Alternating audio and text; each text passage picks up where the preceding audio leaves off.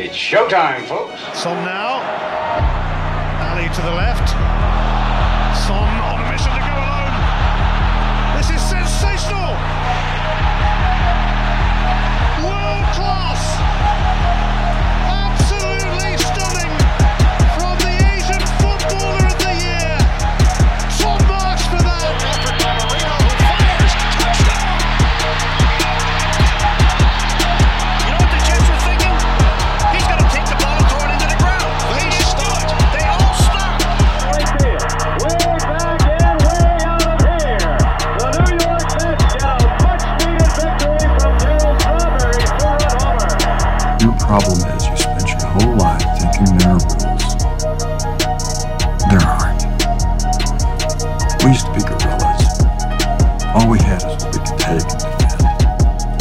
Truth is, you're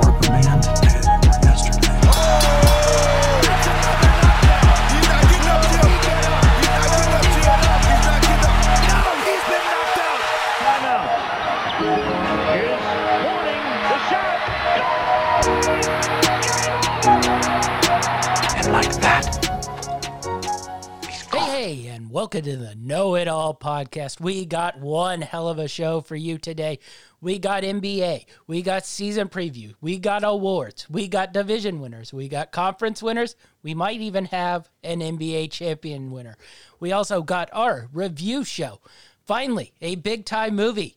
It was streaming, but at one time it was going to be a theater movie, Tenet, with Rita Cinema. But first, let's get to our man, Achilles reign. And the NBA season preview continues. Last week we did win totals. Today we're going to do awards, conference, and division winners. So, you ready to get into it, Achilles? yes, sir, I'm ready. All right, so let's start off at the bottom. NBA blocks leader. This is a fun and interesting category, and only degenerate gamblers, possibly like myself. I don't know if I've quite drug you into the degenerate category yet, but uh, by this time next year, you probably will be talking to me in July about who's going to lead the league in blocks. Well, I would like to say that you have dragged me to that point, but I'm not quite there yet. Although I think you've definitely drug uh, the wife down that rabbit hole. So Maybe I'll get her on next year to talk about the blocks leader in the NBA. She already has her NBA bets and she's got preseason bets going on. She's really into it right now. Yeah, uh, I don't go into the preseason NBA territory. I, I very rarely, rarely go into the NBA territory. I sort of pick and choose my spots. But uh, all right, blocks leader. You ready to go? Yep. The top five in this are Whiteside at plus 250, 50, Gobert plus 250, Lopez, Brooke Lopez, not Robin Brooke, at plus 400, and then Anthony Davis at plus 400, and Miles Turner at plus 700. I, I, it's either going to be Whiteside or Gobert, probably for sure. I don't see a ton of value there in the plus 250. I had a couple guys I highlighted that I thought would be halfway valuable there. But uh, where are you sitting with the uh, blocks leader? Yeah, I'm kind of on the same page as you. Uh, at 250, there's some value there. I just, you know, it's one of those stats that just could go either way, really, uh, especially like depending on injuries or, you know, even the slightest thing like uh, the type of opponents you're going to face against, uh, face up against. So I think that this is one of those that, you know, it's more if you really just kind of want to have a little extra skin in the game because, like you said, I, I personally think that Whiteside's probably going to take this one but I could definitely see someone like Brooke Lopez, you know, like really come out and uh, and make a statement. But Yeah. I like I like the favorite. I just don't see much value there. Yeah. Uh, Whiteside, who pretty much sacrifices all defense to uh, gather any block he can, uh, is always a good favorite, especially if he's getting the minutes. Uh, Gobert uh, is just a overall highly skilled defender and gets a ton of blocks. Uh, Lopez, as the defensive system funnels into him to blocks. I'll be interested to see how much he actually plays this year as they sort of reorganizes that team, but they do funnel that defense into him. But I, I had a couple value guys uh, that uh, I don't know if they could lead the league in blocks, but there might be some value number wise in them. The first one I had circled was uh, Porzingis at uh, 20 to 1 here. I thought he's always hovering around that top five in blocks. Um, I think with uh, Willie Cauley Stein in there, he might be able to play a little bit more off the ball and uh, be able to come help side and get a handful of blocks there. I'd say about 2.8 to 3.2 usually is hovering around the leader in blocks. So I sort of liked the value in Kristaps Porzingis. And then I had two long shots, really long shots that uh, one is circumstantial and one just actually I kind of like. Uh, Nerlens Noel uh, supposedly, he's going to be the starting center for the New York Knicks. And uh, Nerlens is a, a, flawed player, but the one thing he can do is get blocks and steals. He's a little bit like Hassan Whiteside. And at plus 1,000, 100 to 1, uh, I really see a ton of value there. And then uh, the last one, uh, Jarrett Allen at plus 5,000.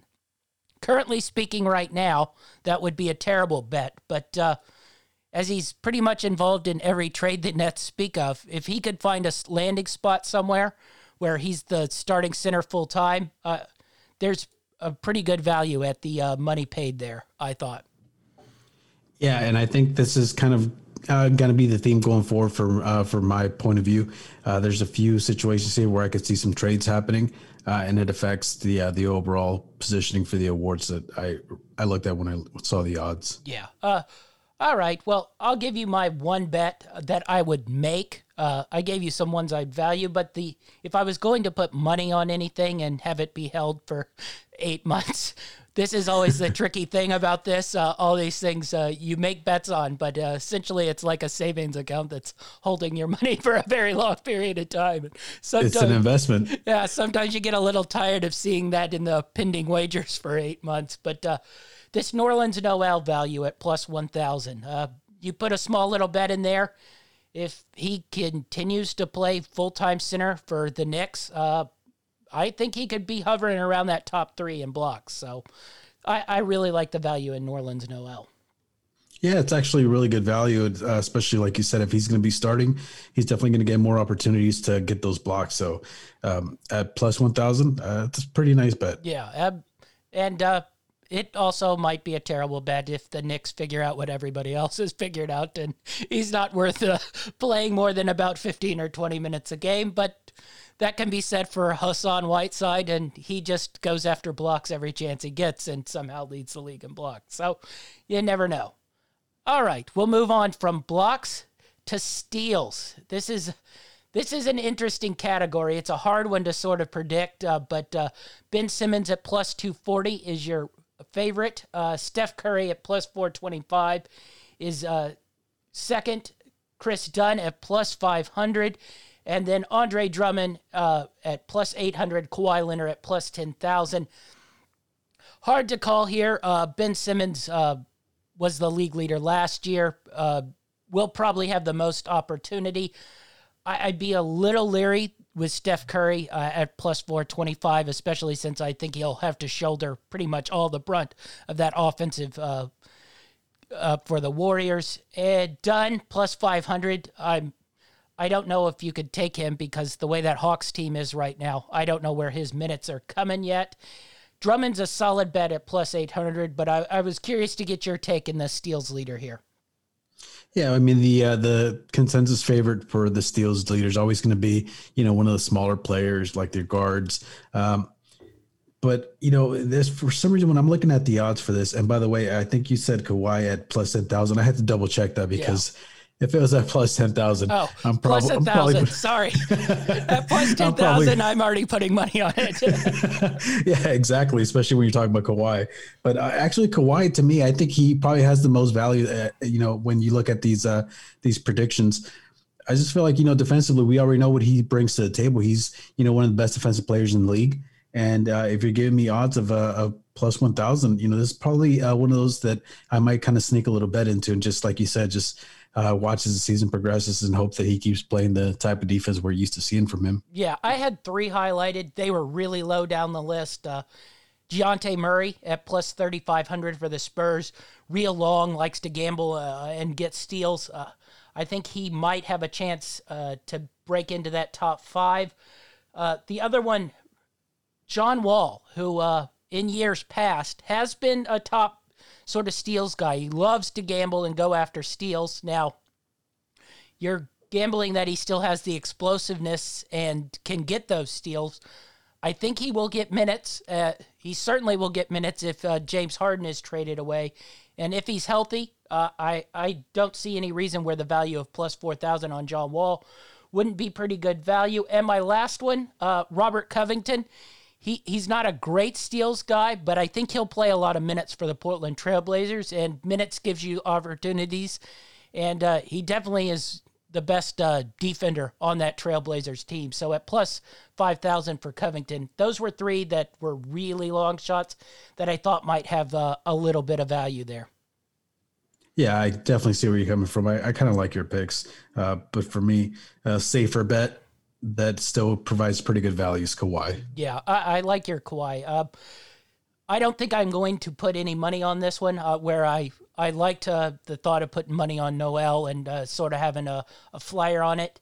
If I was going to take a flyer on anyone, I think it'd be John Wall, just because he he's been up there in years past. Uh, if he could be healthy, which is a large, large if. But uh, if he could be healthy, I think he definitely breaks into the top part of this category here.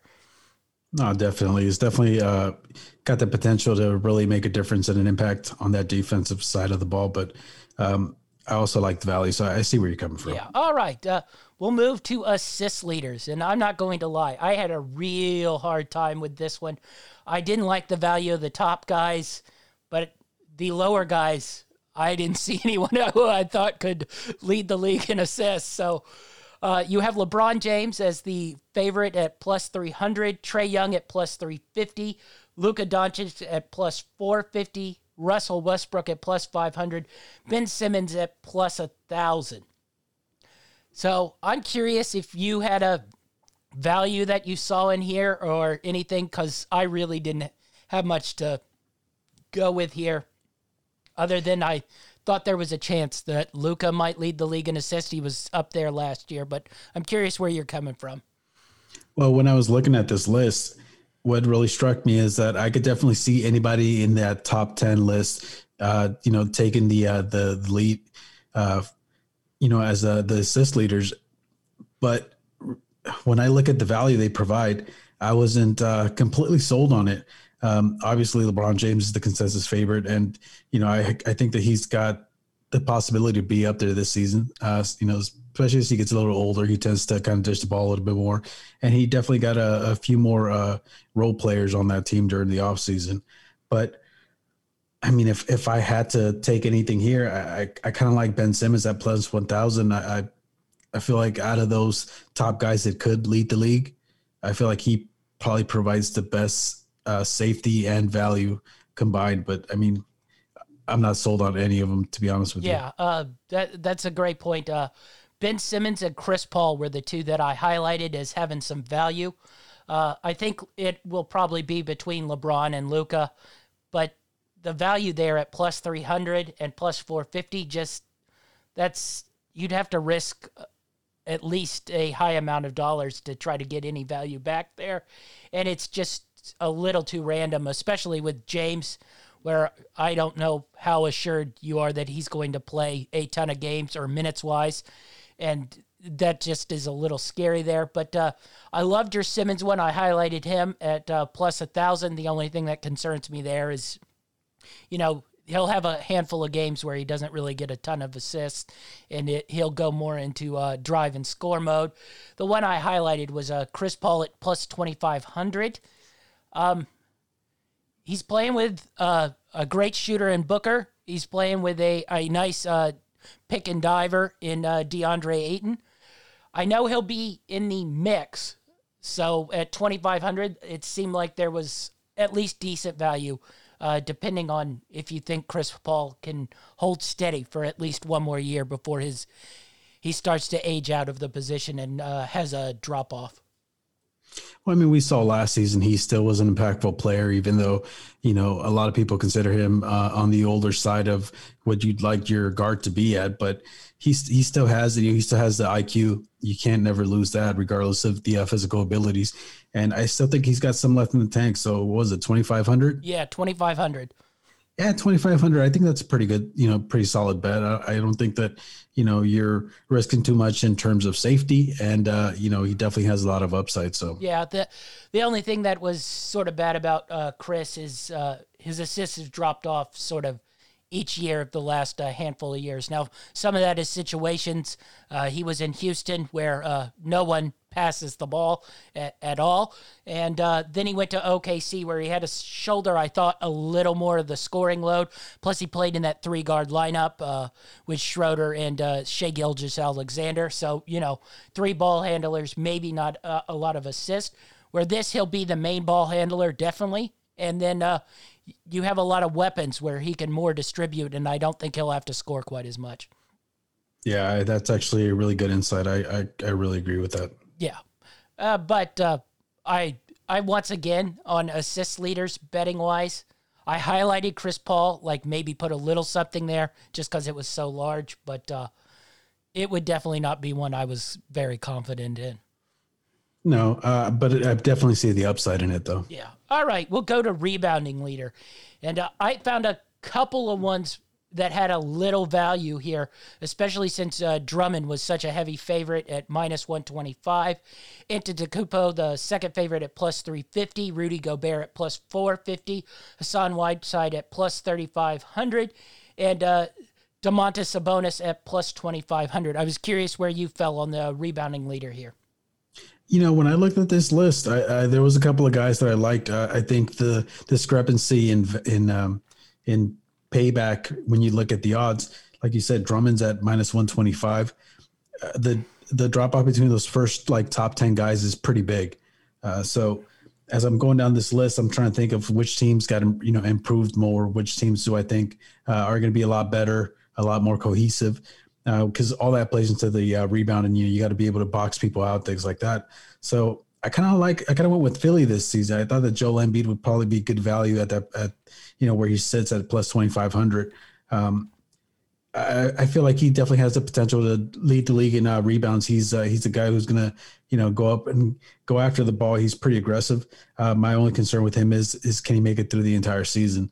but I definitely see him as a possible leader in the rebound section. Yeah, I I liked that one. Uh, that's a smart choice. I had three guys highlighted as I thought were pretty good value.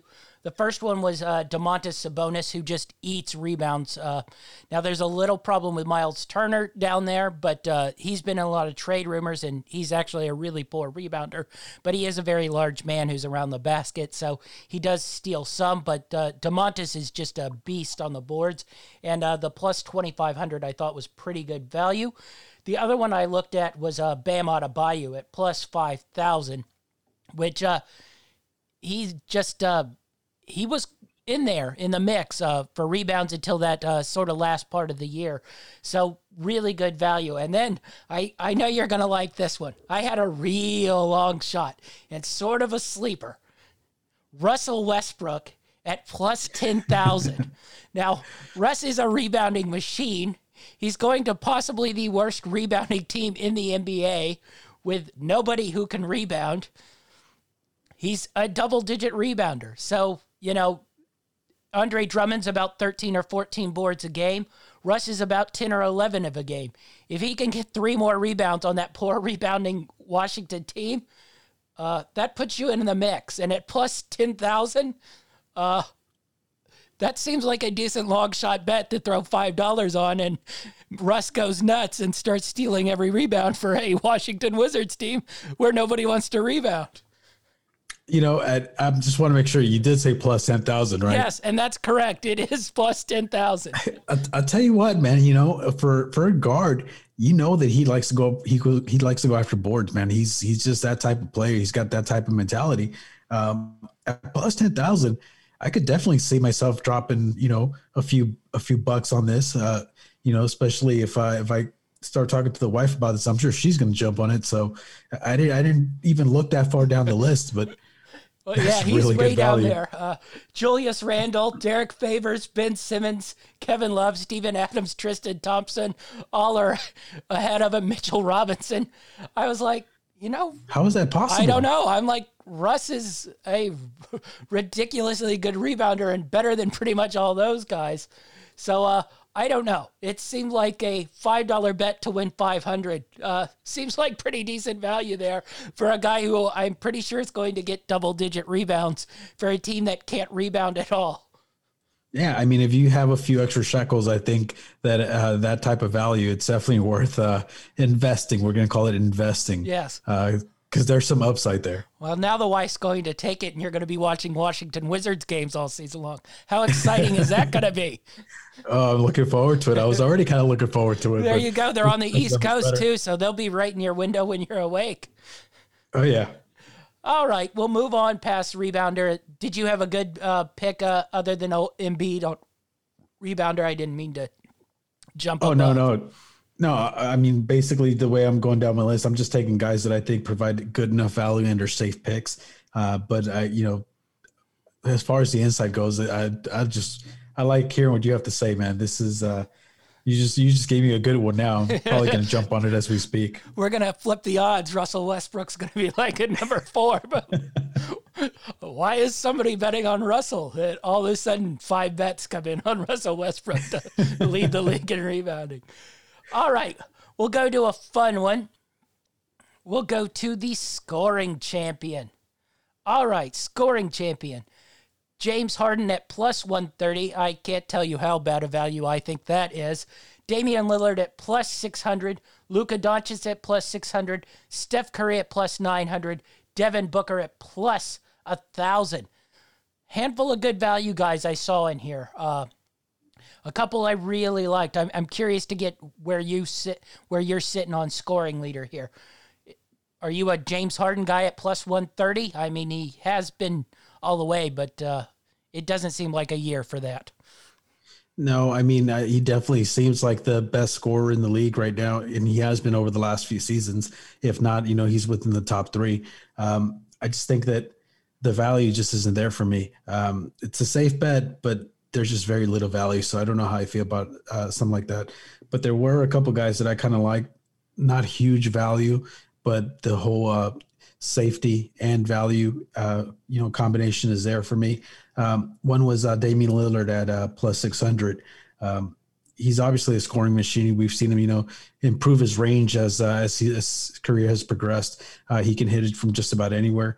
On his team, you know that he's always going to be, you know, the number one option. So he's got good potential, and I think he's a pretty safe bet uh, with some decent value, not great or anything, but pretty good value. Yeah. And the other guy, uh, I thought that uh, uh, Steph Curry, um, with the fact that they don't have, uh, you know, Thompson this season, uh, he's going to have a rookie pretty much starting at center. I think that it's going to uh, put the load on him offensively. So I think that this another another player that has some decent value at plus nine hundred.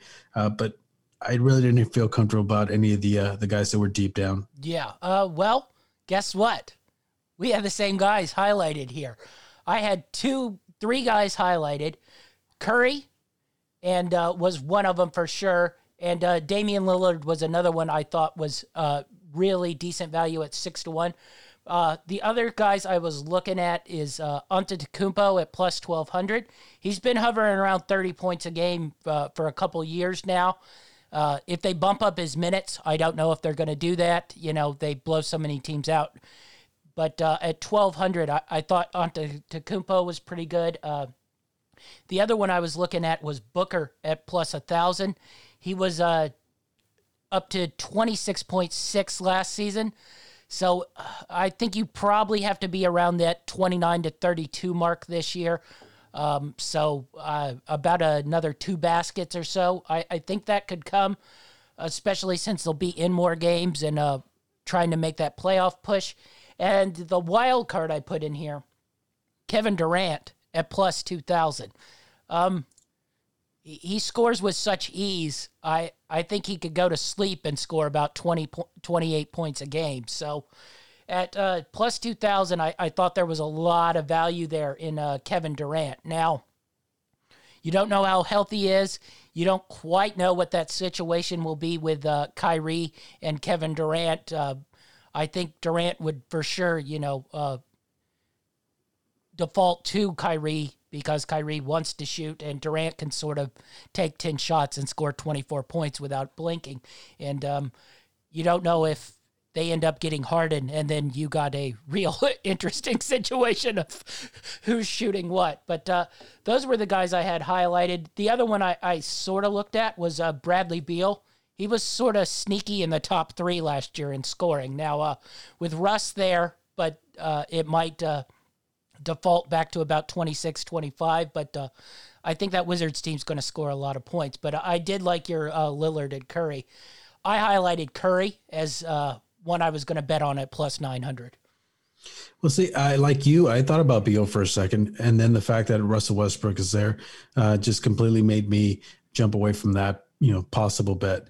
Um, and then I thought about Kevin Durant also. You know, he's obviously a scoring machine. The guy's, you know, super proficient. But what drew me away from dropping a bet in that would, was the fact that we still don't know what the situation is going to be with the possibility of James Harden joining that team.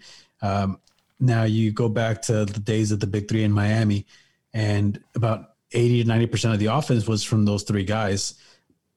Could that be a similar situation here? Possibly, especially if that trade happens, because you know they're going to have to give up so much to get uh, Harden in. So I guess it could happen, but I just thought that the possibility to bring in another scorer would probably diminish his chances. Yeah. Uh, the thing on Beal that I liked, even with Russ, is uh, Durant won a scoring title with you know Russ as his co-partner, and he won an MVP. So I I think Beal will get his shots at least. Uh, now, uh, anyone outside of the Westbrook Beal uh, foray, I, I'd be a little more nervous about, but I think Beal will definitely at least get his shots for sure. Yeah, I, I mean, I see where you come from. It makes, it makes sense. It's just like I said, I'm playing on the side of uh, cautious yet uh, you know thrill seeking at the same time. Yeah. So, uh, what did did you want to put money on one of these guys? Were you looking at Lillard or were you looking at Curry? I I didn't, or both really, because uh, their values where you could offset it if one of them wins and one of them loses. Yeah, I mean, I, I could definitely see a scenario where I definitely get action on both of those guys. Like you said, uh, the the value is good enough to where you, you could offset it.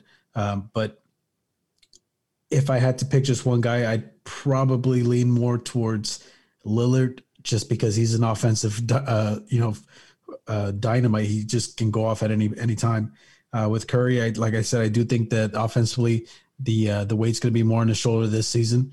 But you know, I, I don't know. Lillard's just very dynamic. Yeah. Uh, I wanted to throw uh, Doncic at you. Uh, any chance there he's getting the same value as Lillard? I mean, he was up around 28 8 uh, last season. Uh, do you think that could? I think it e- easily could climb to 30 with a little more efficiency on the three.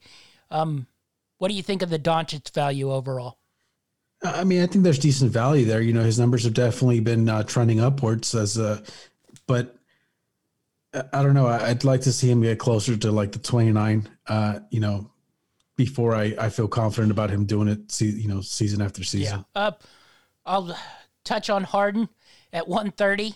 Um, he, you know, he's been so far ahead in the scoring uh, race for the last couple of years. Uh, I just, I don't see any value. But uh, do you think he'll even with what it is, it'll lead to uh, another scoring title for him, or well, see, there's there's very little value to begin with because he's been so efficient and so you know such a high score throughout you know most of his uh, career as a starter that the possibility of him going to a big three situation just shies me that that much more from uh, taking it. There's very little value to begin with, and then the possibility of having you know some other big name players on the team, uh, which we still don't even know how that dynamic would work, but those type of things just kind of sway me away from taking Harden. Yeah, the only thing that would make me a little nervous about uh, betting on these other guys is there are now, you know, rumors about Harden going to, you know, some other teams, uh, sort of uh, middle tier contenders, uh, who would he would then be traded to, and essentially the ball would be in his hands 90% of the time. And then you're back to what he was in the Rockets form of, you know, he has the ball the whole time and he's going to score. Uh, he might need to lose a little weight. I think he's been on the same diet you and me have been on the last couple of months. So, you know, I'm over here uh, tapping on the belly, but uh, it's just it's the type it's, it's the time of season, man. You know, you can't count these uh, Christmas calories, holiday cal- calories don't count. So uh, we'll, we'll see we'll see how we look compared to Harden when it comes to summertime. well, uh, we don't. We don't have to go out and play an NBA game in in another day, so I think we're okay. Yeah, I mean, he. I mean, listen, he's probably pretty disgruntled now, and it's probably one of the reasons why he's trying to make a statement. I think that uh, he'll be ready to go once. Remove yourself from the strip club chicken wings, please. I'll take the chicken wings. You can keep. You can keep the strip club. All right. NBA Coach of the Year. Interesting choices here. I saw a couple where I saw a little value, but I'm curious of your take. Uh, Steve Nash, the overall favorite at plus 900. He was not one I saw value in. Monty Williams at plus 900 for Phoenix. Rick Carlisle at plus 1,000 for Dallas. Erik Spoelstra at plus 1,400. Brad Stevens at plus 1,400. I did not really like any of those top five, but I saw some decent ones down here. Where are you? You know, again, uh, I reiterate, I'm going on the side of cautious with some, you know, some risk. Uh, so for me, I I really like the Erik Spoelstra. Uh, I think that at 1400, it's not, you know, it's not horrible, but it's also not great. But you saw what they did last season and how they played, especially on that last run. You know, they got a lot of those same guys back and they added a little bit of depth. I think that they're one of those teams that could be sneaky good this season. And, uh, you know, because a lot of people are definitely just kind of making that bubble season, you know, off to just a little tournament. I, I think that he's got the potential to make a, you know, a run. And if he does, I could definitely see him uh, being top candidate for coach of the year. Yeah. All right. The first one I, I saw that immediately stuck out to me in value was Stan Van Gundy at plus 1600. Uh, if this New Orleans team turns out to be good, uh, everybody is already salivating over them for some reason or another. I don't know. But uh, if Stan can get this team to defend and put them in the, uh, let's say, middle of the pack of the Western Conference, that will be very difficult. But uh, they have, you know, talent, and that's a pretty muddled, deep uh, thing. So it might be two wins separate uh, five from, you know, like the 12th best team in the Western Conference. So at plus 1600, I thought Stan was pretty good value. Uh, on those same lines, uh, James Borrego of the Charlotte Hornets at plus 3,000. If he can get that team in the playoffs, especially if he can get them in the mid tier, I, I think everybody would jump for joy, especially if he can get Ball to play uh, good basketball. Hayward, you know, has a revival. I, just, that could be interesting. And then the one I probably will bet on, uh, I thought there was pretty good value. Um, Tyronn Lue at plus 1400. He's really liked. If he can somehow manage to uh, get this Clippers team to all sing Kumbaya and play patty cake together, I I think if they win and uh, are at least a top two team in the West, I think Tyronn Lue will get a lot of love. Now, uh, it made me mildly concerned that Kawhi already said he probably wasn't picking up his option after this year. So clearly there is still some issues going on. But uh, Tyronn Lue at plus 1400, I thought there was pretty good value in. I mean, I could, you know, I guess you, could, I could see where you're coming from with the Tyronn Lue pick, but as a, as an uh, LA native, you know, born and raised in the good old city of Angels, the Clippers are known to have a curse. Ooh. So I, I couldn't bring myself to to pick him. I don't think that he's uh, the answer. I think that the Clippers are still cursed, and um, I, I but I see I see where you're coming from. Yeah, uh, that being said, I, I don't think the Clippers will be good. I think it's more likely they end up in a fist fight all year long. So, uh, but I, I just thought there was value there, and they certainly have the talent to be a top team in the West. And if he can get them right, he can get them right. So, uh, I wanted to talk over a couple who we didn't mention. Steve Nash, the overall favorite here with the Nets at plus 900. I mean, for a favorite, that's pretty decent value. Um, we all love Steve Nash, including the media, so that will be there. He's in a New York network, so that will be there. That off hype. Is there a chance that uh, Steve Nash takes this pretty easy if he, what do we say, uh, wins 46 games and the Nets finish third in the East? Now, I don't want to, you know, uh, trash talk the guy or anything like that. He's obviously, you know, a future Hall of Famer, but we're talking about Steve Nash to a Laker fan. You have to remember the history between the Lakers and Steve Nash. So, is he loved by everybody? Yeah. Is he liked by everybody? Eh, not so much. Uh, but he definitely, as a favorite, he definitely does uh, give some value. Um, I just think there's too many question marks uh, when it comes to Brooklyn to really lock him down as the favorite. But you know, as the favorite, he does he does uh, give some value. Yeah. Uh, the other one I wanted to touch on, the co-favorite Monty Williams with Phoenix. This seems like a terrible value here. He doesn't have a lot of name recognition. He is liked, I will give him that, but uh, I don't think this Phoenix team has a chance to get into the top five of the West. And I just don't see them giving it to a, a number seven or eight seed that Phoenix probably would be. Yeah, that makes a lot of sense. I, I was a little confused as to why he was in that position also. Yeah. All right, we'll move on to NBA sixth man of the year. Interesting one. I had a couple fun ones. Uh, Jordan Clarkson is the favorite at plus 700. Danilo Gallinari coming off the bench for the Hawks at plus 800. Dragic at plus 1,000. Lou Williams at 1,000. Spencer Dinwiddie at 1,100. Where are we going here with six man? What did you like? I don't know. Uh, you know, I had a really tough time uh, when I was going down this list. I just, I don't know. I, I, really wanted you to kind of sway me in a certain direction because I was really torn. Uh, I didn't see a lot of safety and a lot of value. I think that a lot of uh, there, there's a reason why these guys are on this list. Um, some of them have a lot of upside. Some of the guys had a you know down year. So I don't know. I kind of want to get a feel for what you think. Well, Clarkson, I, I knock off because the analytic nerds uh, hate him. Uh, I don't hate him. I, he comes in, he does his job. His job is to come in and score, but uh, I think there's no chance because uh, every analytic weirdo I've ever heard can't stand him because you know he's a chucker who doesn't pass the ball, but uh, and scores inefficiently. But uh, if you're on the Jazz, you need as many scores as you can. So I think he does his job. Gallo, I didn't love at plus 800. Plus, I'm not 100% sold how long him coming off the bench is going to last, especially if they get off to a bad start. They're going to want to insert him. Uh, and I thought Lou, uh, just too old. He's, you know, he does what he does, but he's already won the award enough, and I don't think they get it. Dragic, uh, I don't think would uh, is going to play enough. I figure they'll try to save him of the playoffs.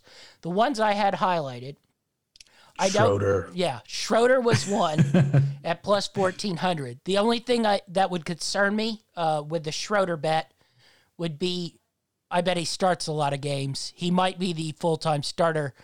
Uh, you know, next to a couple guys uh, like Caldwell Pope and them. So if he's starting, he won't be the sixth man.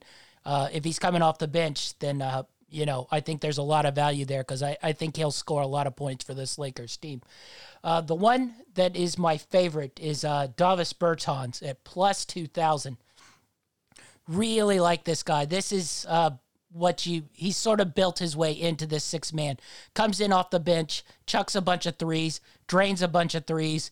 So he's got the flashy sort of points, you know, quick, flashy points, comes in, scores a lot of points. If this Wizards team uh, overachieves and ends up uh, in the middle of the pack in the Eastern Conference with uh, Berton scoring around uh, 16, 17 points, which I don't think is uh, that far a reach uh, for the way he shoots and uh, scores.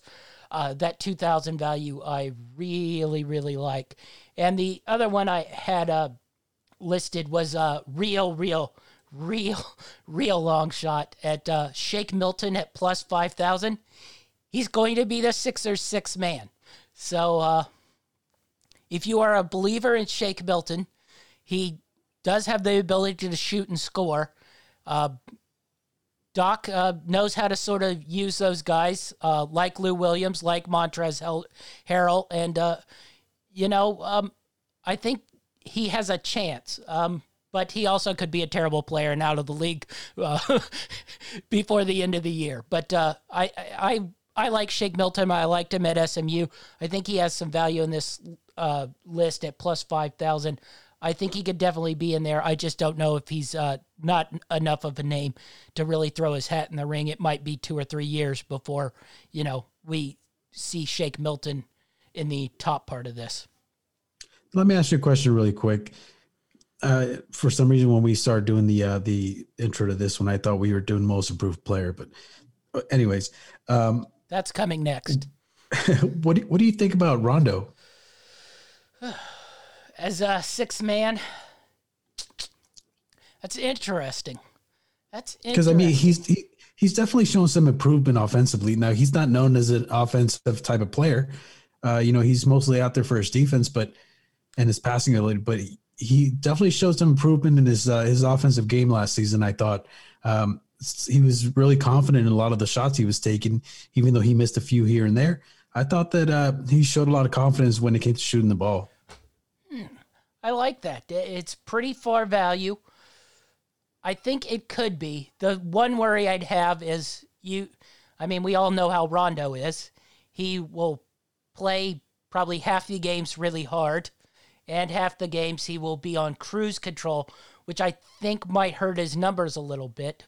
But, I mean, if you could get a full sort of year out of him and you could get, let's say, a 10, 8, and 5 with a steal or two mixed in there, uh, and the Hawks, uh, this is probably the key, the Hawks win. Uh, I think the Hawks would probably have to be a, about a, uh, probably I'd say a four seed uh, to you know him do to get any value. If they're sitting there struggling for a seven or eight seed, I just think uh, nobody pays attention on the East. But if he could, if the Hawks could get into that uh, like top uh, four, five, six spot, and he throws up a you know like a, a 10, 8, and five, and his uh, veteran leadership, uh, I think there's pretty decent value there. Yeah, I, I definitely see where you're coming from now. I just, like I said, I wasn't too sure about any of these guys. I, I kind of wanted to get a feel for it, but would you say it actually makes a lot of sense to me? But uh, at 6,600, there's there's value there. But um, uh, the other one I wanted to, Carmelo Anthony's at plus 5,000. Now, um, he literally plays zero defense now, but he will be coming off the bench. He can score. If he could get to 18 points a game, uh, everyone loves him, and they want the Carmelo resurgence. So, uh, plus 5,000, decent value there. Yeah, he definitely showed some uh, some some signs of life last season, and uh, was really an impactful player when he was in you know on the court. Yeah. All right. We'll move on to clearly your favorite award on the year, most improved player. this is the one that I'm really not sure about. How many of these guys did you know after the top uh, 10 to 15? I, I honestly, after that, it becomes a drop off, and this is one of the reasons why I was so confused. I'm like, how can I pick a long shot when I'm not even sure where this guy's coming from? You you weren't big on the Dort. No, you know, uh, there's uh, there's a few guys that I thought you know had the possibility, but again, you know, this is just one of those where I I kind of uh, sit back and uh, and let the expert really kind of school me Well, here. I'm not going to lie. Um, I struggled on this one too because really, you have n- there's never been a real true criteria for what the most improved player is. It's just sort of random. Like uh, the favorite here, Jamal Murray at plus twelve hundred. He's already a superstar in this league and an all star. Why? Why would? What would he? Would he have to score thirty points a game to be the most improved player? Yeah, you know, when I when I looked at the list, or the, first time I looked at it, I saw Jamal Murray up there. Then when I looked at it again, they have Christian Wood up now as as at plus eight hundred. Yeah, uh, speaking of Christian Wood, we might be getting to him. But uh, Murray is the favorite at plus 1200. Then you go, this is where it's weird. Then you go to Coby White at plus 1400. You literally have a superstar in this league and a guy who scored uh, about 8 to 10 points a game off the bench for the Bulls as your second favorite. Uh, Jaren Jackson Jr. at plus 1600. Tyler Herro at plus 1800 and Shai Gillis Alexander at 1400. Where did we go? What do you like in your category? Most improved honest, player. I'll be honest with you. When I look at this list, I, I, I really don't know where to go. So this is one of those situations where uh, I'm gonna put my shekels back in my pocket and uh, just kind of hope for a good season for all these guys. Maybe I get to know them a little bit better. All right. I'm going to give you uh, four guys I looked at, but uh, I really have no idea. You mentioned one, Christian Wood. I'm assuming he probably puts up a decent 18 and 8 or so, maybe better, maybe a little worse. For the Rockets, um, I don't know how many people know about him. So when he does put up those good numbers, I think people will be like, oh, he's really improved. I don't know how much he has improved because anybody who watched him play last year, that's pretty much what he did the whole last half of the season. So I there is value there at plus 800. The next one that probably was the one I might bet on was Michael Porter Jr. at plus 1400. He will have the most presence. I assume he will make a pretty big leap this year. He will be on a team in the Denver Nuggets, which everybody will be following and know. And uh, he will be probably the most named guy. So at 1400, I thought there was value there. But um, the other two I looked at was DeAndre Ayton at plus 1600, much like the Michael Porter Jr. Uh, value wise. Ayton will be in the spotlight if the Suns are good. Um, he did throw up great numbers last year. I know nobody paid attention because Phoenix was awful. So I don't really know, you know, if he improves by two points, but they win more games. I don't know if that makes him most improved or not.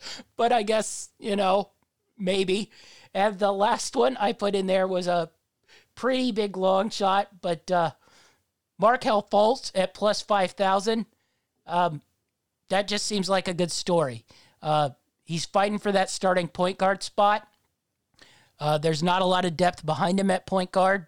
If he plays a lot of minutes, can go 16 and 6. The Magic make the playoffs. Uh, maybe the story wise we'll get into the media and we'll get most improved for uh, Markelle Fultz.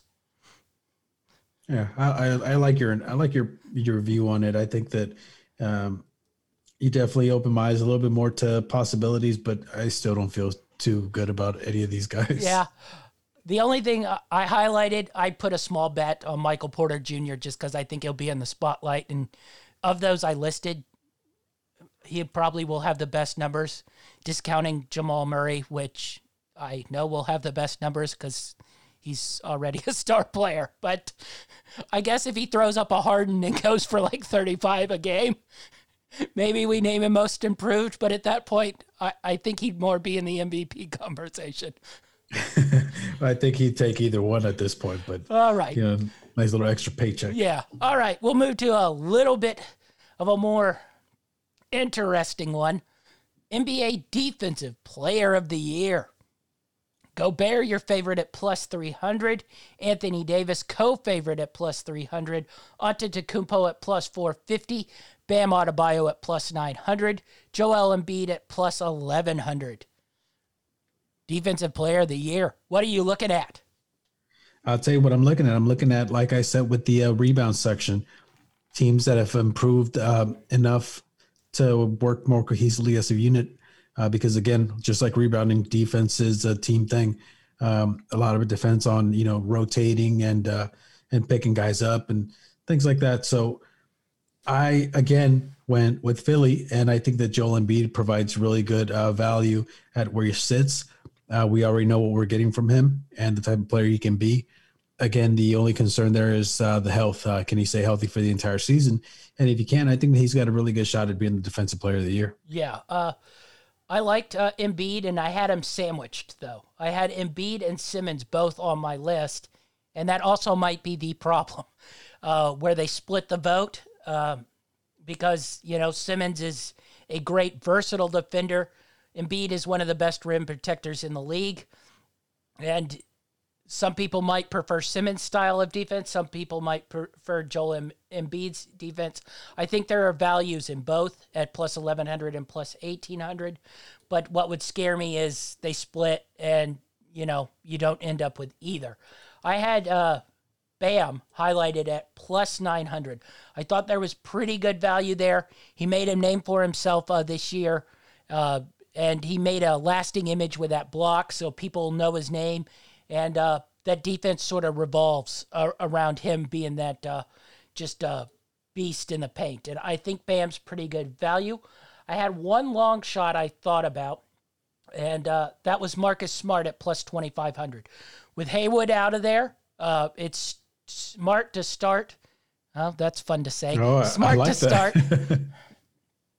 So uh, he'll be aggressive. He'll be getting floor burns. He'll be out there guarding the best guy.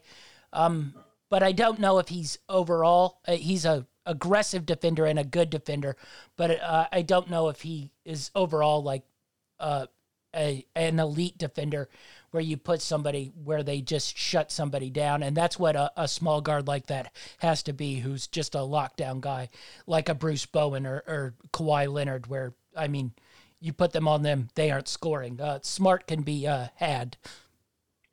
Yeah, I like your take on Smart. Um, my concern there is, like you said, he's a really aggressive defensive player, uh, and we've seen it uh, cost him a few times. And uh, there's always the potential for that to happen again this season. So it seems like sometimes when things don't go his way defensively, he tends to get, uh, you know, a little overly aggressive and kind of reaching in uh, when he shouldn't be, things like that. So I, I see where you're coming from, but I definitely feel a lot safer with, you know, someone like Joel Embiid. Yeah. Uh, I wanted to touch on the top guys uh, briefly on Rudy. Uh, you know he'll be in the mix there, top three. Uh, the plus 300, I guess that's decent value if you know that guy's going to be there, especially once, you know, everybody sees his metrics of defense. But uh, hard to judge on plus 300. Uh, the one I wanted to really touch on was Anthony Davis it's hard to quantify his value because I don't think everybody sees it defensively, but uh, I think he's legitimately the best defensive player in this league. You know, not an award, but uh, if you were saying I want to build a defense, I think you'd start with Anthony Davis. Uh, I think that's maybe starting to come around where people will vote for it. Um, the plus 300, solid value for such an elite guy, but uh, he hasn't been able to corner that award yet. But uh, maybe this is the year where uh, votes start coming to him now that he has his championship. Everybody saw his value, and uh, he'll be on the big stage with the Lakers again. Yeah, for me with Anthony Davis, um, I think one of the reasons why he doesn't really get noticed a lot for his defense is the fact that he's so far in his young career has been pretty much relied on to be, you know, the offensive guy. Um, and I don't think that's going to change a lot this season. I still think that he's going to be heavily dependent on to put up points, and because of the uh, the offensive prowess that he has, um, sometimes his defensive, uh, you know, play really gets overlooked. Uh, but like you said, now with the championship under his belt, uh, maybe he brings a little more attention to his defensive play. And uh, like you said, at plus 300, you know, the top three guys, three uh, first two guys are at 300. Then you got uh, Giannis at plus 450. Those are pretty much, you know, safe bets that, you know, these guys are going to be, you know, in talks of defensive player of the year. Um, if you want a little more value, then you take a little more risk, but those are definitely safer bets. Yeah, uh, I can't touch the Giannis this year because he won it last year, and everybody will be down on him because they didn't make it to the finals. So I just stay away. The narratives pour on that one. I mean, uh, these awards are basically narrative based more than actual, you know, uh, true based of who. It's who has the best story, who has the best narrative going into it, and who people want to vote for at the end of the year. So uh, I just don't think uh, Giannis will be in that uh, mix. I mean, he'll be in the mix because he's a ridiculously good defender, but uh, I don't think they'd be willing to give it to him this year. We'll get to that too when uh, we get to MVP. Yeah, and I mean, just based off that logic, you know, definitely makes sense that Anthony Davis would get a little more attention this season, uh, especially after carrying the Lakers. Uh, even though he does have LeBron there, but the big story was him carrying the Lakers to that championship. Yeah. All right. We'll go to the fun one. Rookie of the year. Interesting class. Um, I don't think any of them truly stand out as someone you can pencil right in there. Uh, I'm curious where you're uh, living in this. Where, what do you like? Who do you like? Uh, you know, there's two guys that I kind of like, uh, and I'm going to start off with the guy that I feel a little less comfortable taking, but probably has a little more upside, uh, and that's Anthony Edwards. Um, I just think that offensively, he's going to be able to, you know, showcase uh, NBA type ready talent. Um, and I think those type of things get noticed a lot more than uh, who my favorite guy actually is, um, James Wiseman. Uh, I, I, liked him pretty much during the whole pre-draft thing. I liked him in the draft. I think that the Warriors did uh, a really magnificent job in snatching him up when they did. Um, he's going to help them out. I think that he's probably. I feel safer with him for a couple reasons. One, I thought he was most NBA ready when it came to the draft, and two, he's going to contribute early and probably often, uh, especially with the uh, the loss of Klay Thompson there, uh, that he might be relied on a little bit more offensively. And I think defensively that he can make enough of a statement to be a rim protector. You know, he's not a uh, elite defender by any by any means, but uh, he definitely has the potential to grow into one. So to me, I, I feel a lot safer taking Wiseman as my favorite for rookie of the year. Interesting. Uh, I looked at the Edwards. I glanced at. I think uh, people are sort of undervaluing. Uh, I definitely think he'll be able to at least have games where he puts up really spectacular numbers. Uh, I just I don't have a great feel on how this is going to play out. A little bit of it scares me into uh, thinking it's going to be a year where like a, a Malcolm Brogdon uh, wins it. Uh, that's not to say that's bad. Uh, Malcolm Brogdon played on a winner and was part of a winner. He just didn't put up those, you know, stylish numbers like a Ja Morant last year.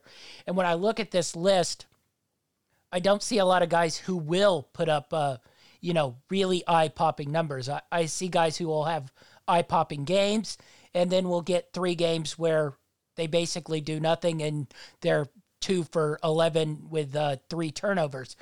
So I I highlighted a couple that I was looking at.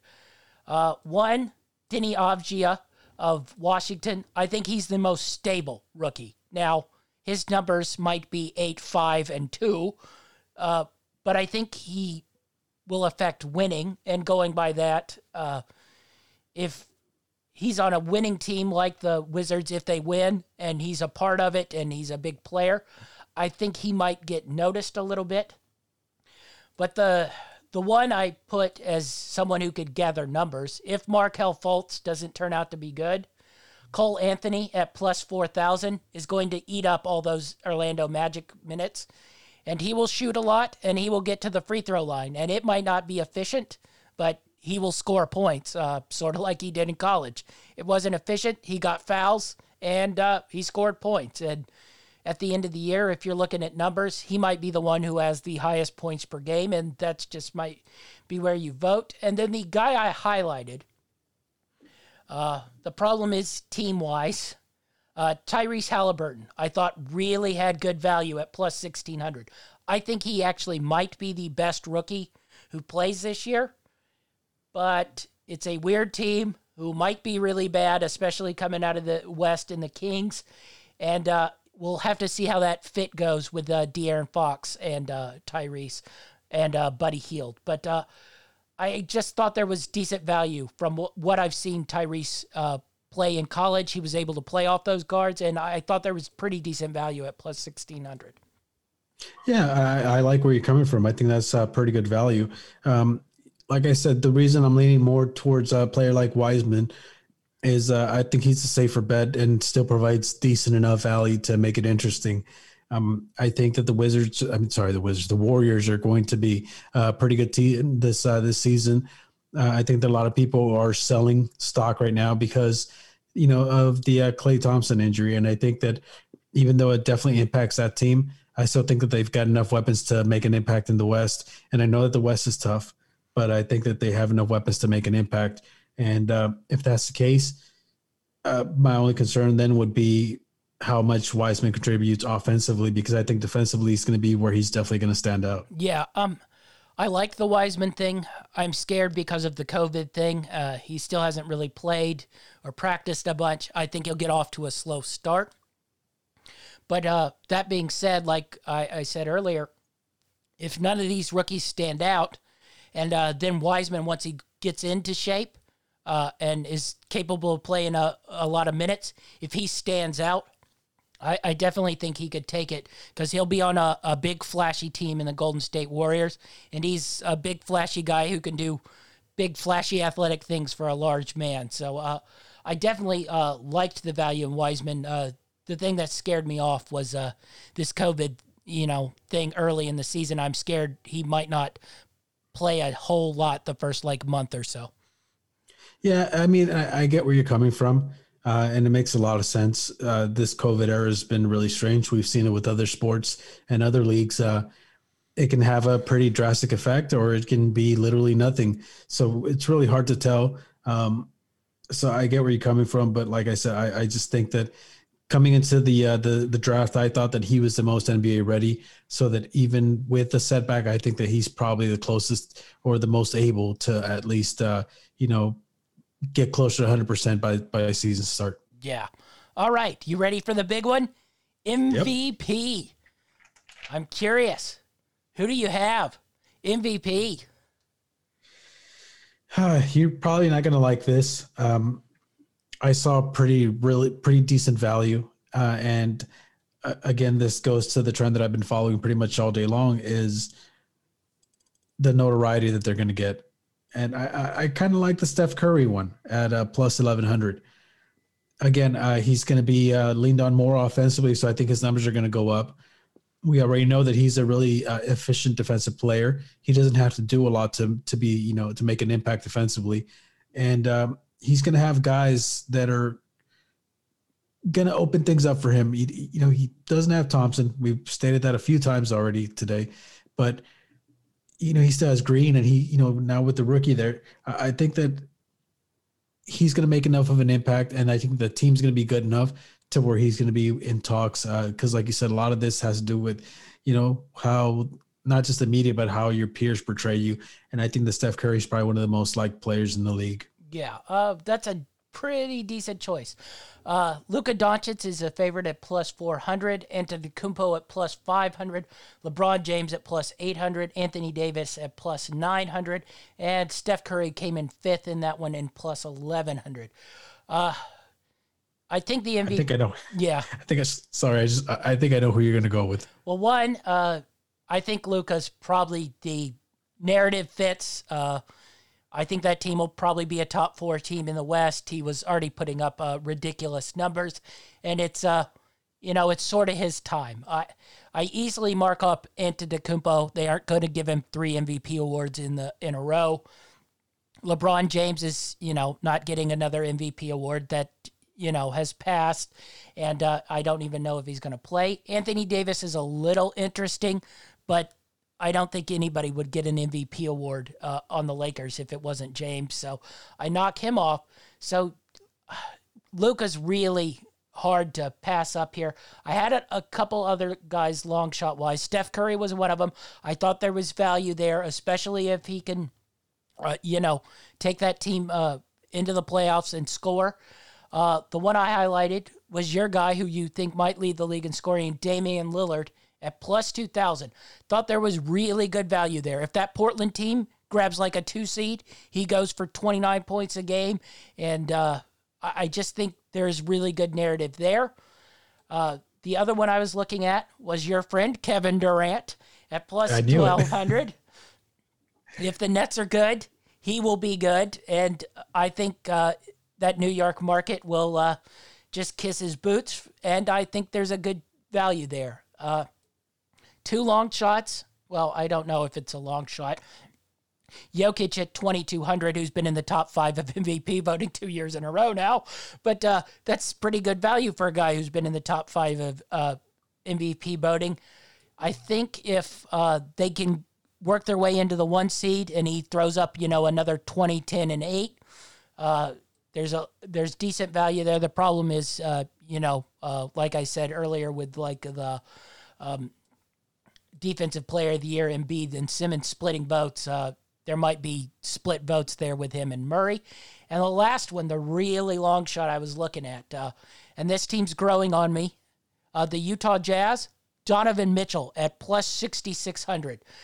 If that team can make the leap, uh, they're healthier, they're deeper this year.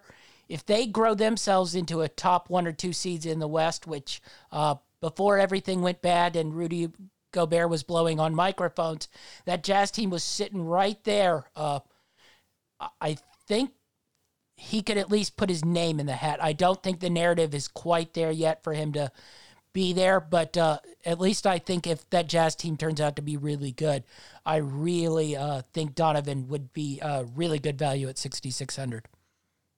Yeah, you know, uh, for some reason, I kind of had a feeling that you were going to lean towards the big, big long shot at plus 10,000. Uh, Russell Westbrook. no, everybody hates Russ now, so I can't go there. But he's been close in seasons past. Yes. I mean, he's been in talks. Uh, I did look at the uh, Dwight Howard value of plus 100,000. oh, Dwight Howard. Hey, hold on. Let me rephrase that. NBA champion Dwight Howard. Joel Embiid goes down and blows out his knee, and we get the Dwight Howard resurgence. Oh, see, I, I know, I know you love Dwight Howard. I know this for a personal reason. Uh, you're always uh, talking him up and trying to, you know, sell him to any possible team. I, I, I know your love for Dwight Howard. If that uh, man uh, goes on an MVP run, I'm probably done watching the NBA for the rest of my life. NBA champion Dwight Howard. Oh, but uh, the one I really highlighted and the one I think I might put some money on is Damian Lillard at plus 2,000. I really like that value there. Uh, what'd you make a Luka at plus 400? I, I, mean, it's definitely the consensus favorite, uh, obviously, but I don't know. I, I, feel like there are other guys that are a little more marketable when it comes to MVP. Um, I don't see Giannis, like you said, winning it again. I, I don't see that happening. I don't think they could let that happen. Anthony Davis, just like you said, I don't see him getting it over LeBron James. Um, I, I like the Steph Curry. I really like your Damian Lillard one.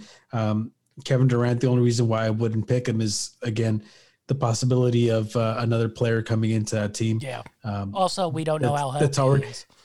Yeah, and he's already on that. You know, the player that be coming in is also on this list. So, um, when was the last time that you had two guys that were really in contention for MVP? It's probably been a while. So I think that's the reason why he he wouldn't be one of my picks. But I really like your uh, Lillard.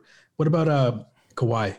What do you think about Kawhi? You know, I stared at him and uh, I looked at it and I was like, if this Clippers team is uh, good, uh, the problem is I think he's going to do his thing where, you know, he doesn't, you know, he does his rest on back to backs and he's, you know, playing half the season. So I think everybody hates that now. So I don't think Kawhi will get it. We're going to move from the awards to the divisions. Are you ready to do some divisions? We'll start out in the NBA, the Atlantic division. This is easily probably the deepest division in basketball. The Nets, a surprising plus 150 favorite. Celtics at plus 260. Sixers at plus 350. Raptors at plus 400. Uh, the Knicks are also in that division. Uh, any chance you're taking the Knicks here? Uh, no.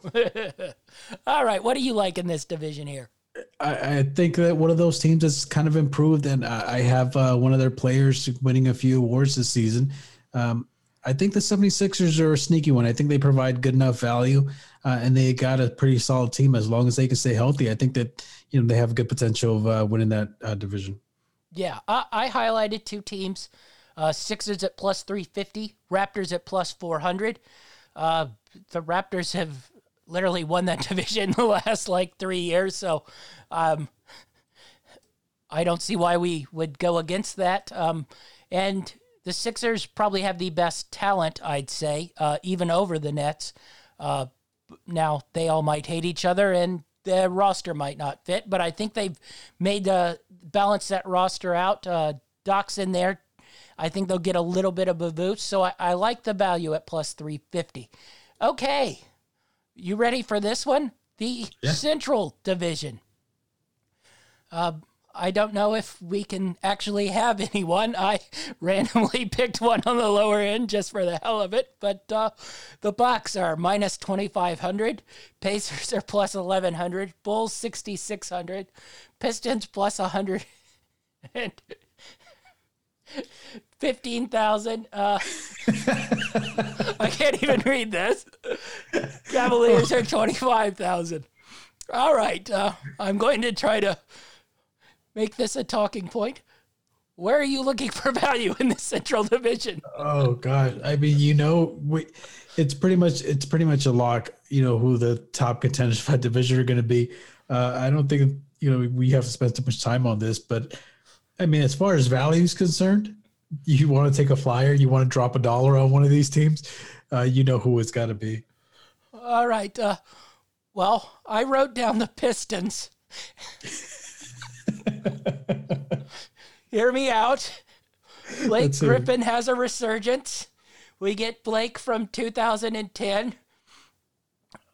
Jerami Grant turns out to be like his uncle Horace. I don't quite know how that works out with Blake Griffin, considering they're both sort of power forwards, but he turns out to be really good. Uh, Killian Hayes becomes the greatest rookie since Luka Doncic. I, I still don't know if they could beat the Bucks with that, but uh, they might could come in second. So at fifteen thousand, maybe the Pistons. I mean, it's pretty good value, and I, I, I, mean, so many things have to go right though for that to happen. That I don't know how safe it actually is. Uh, that's definitely more of a flyer for me. Yeah, that's a no flyer. Nobody bet on the Pistons to win the Central Division. The Bucks are going to win that division by thirty games. it's pretty much a foregone conclusion already, isn't it? All right, we'll move out west to the Northwest Division, another deep and good division.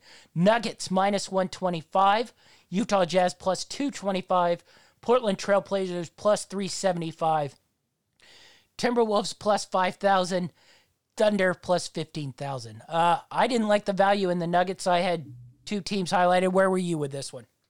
I don't know. Uh, I this is to me this was a little more confusing. It's not as uh, as obvious. Um, there's some potential for some guys to to really turn for some teams to really turn it around this season, but I, I kind of wanted to get a feel for where you were at before I uh, really feel confident about any of these. Yeah. Uh, well, I highlighted the Blazers and I highlighted the Jazz. I didn't love the Jazz value at plus 225.